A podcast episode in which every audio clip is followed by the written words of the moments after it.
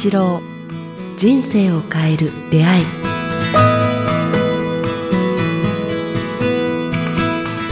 こんにちは早川洋平です。北川八郎人生を変える出会い。今日は第64回をお届けします。北川先生よろしくお願いしまよろすしくお願いします。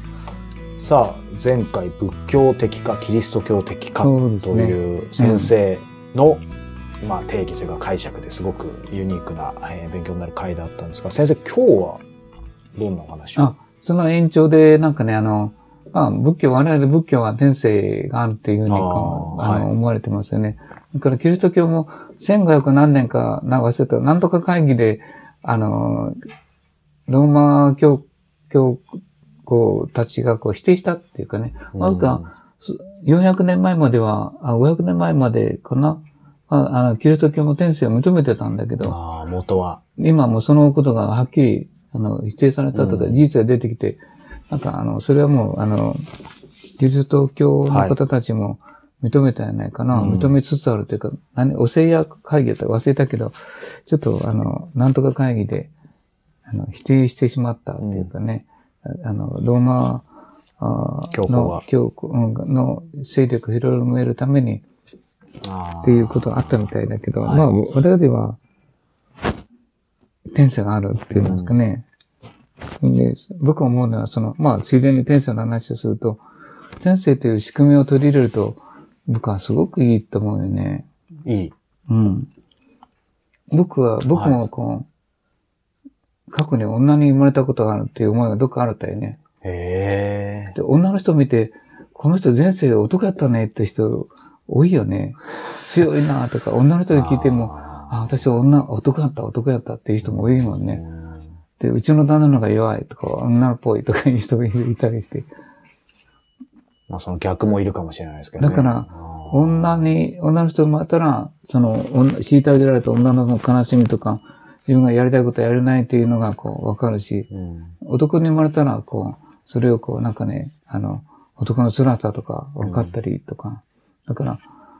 男、女に生まれたら、ああの、女の、男から女に生まれたら、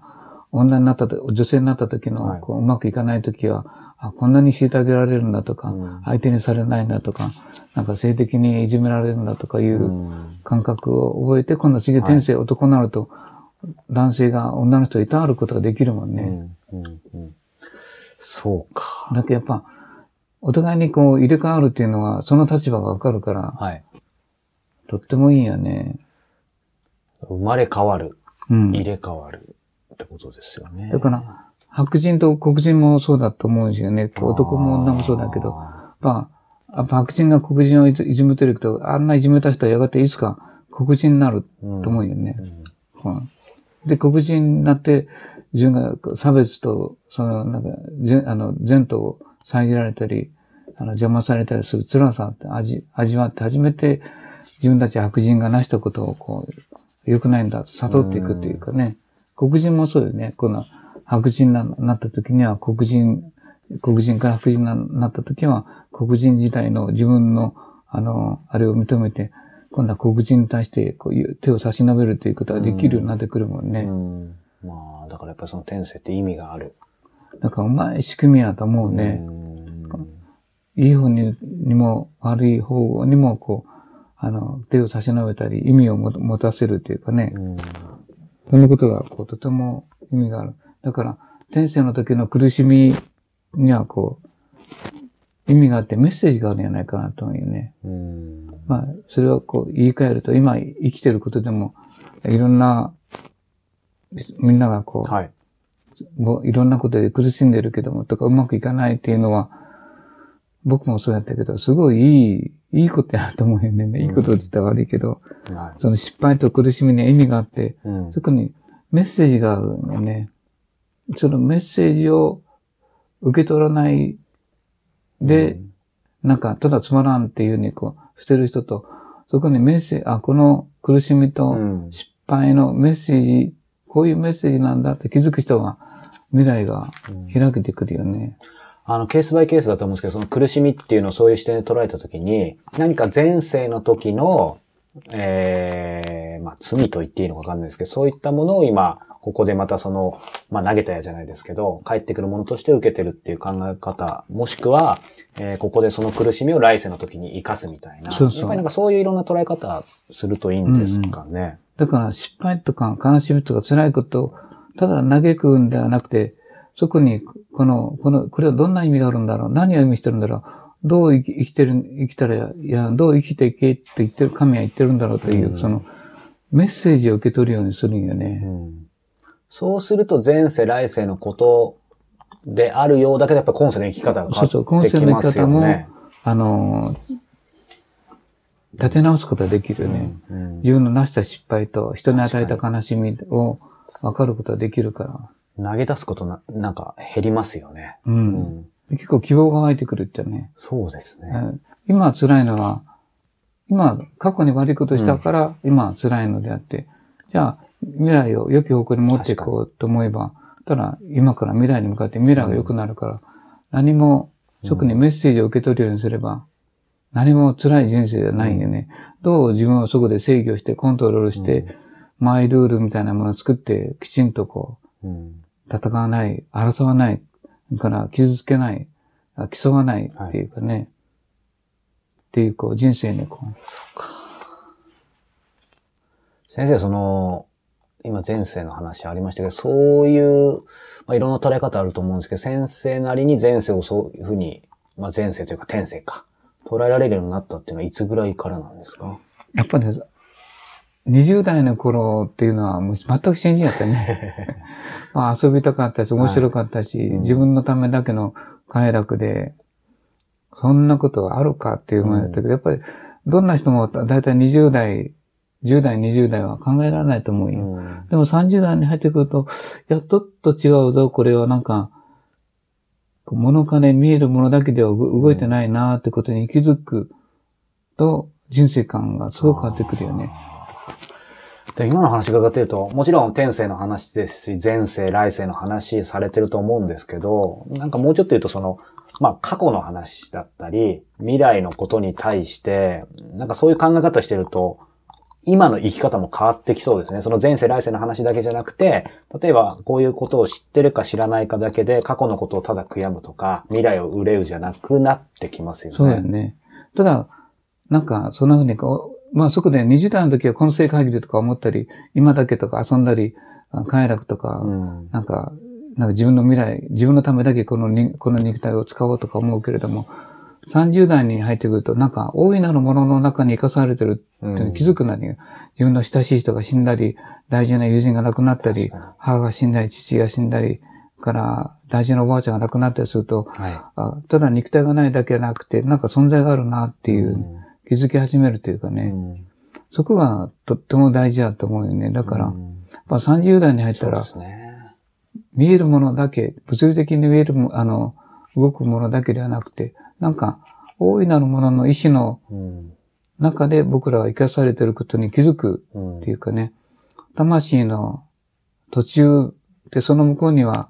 大いなるなんか、うん。得体の知れない、大いなる意志、得体の知れないやないね、あある導きをもたらすような、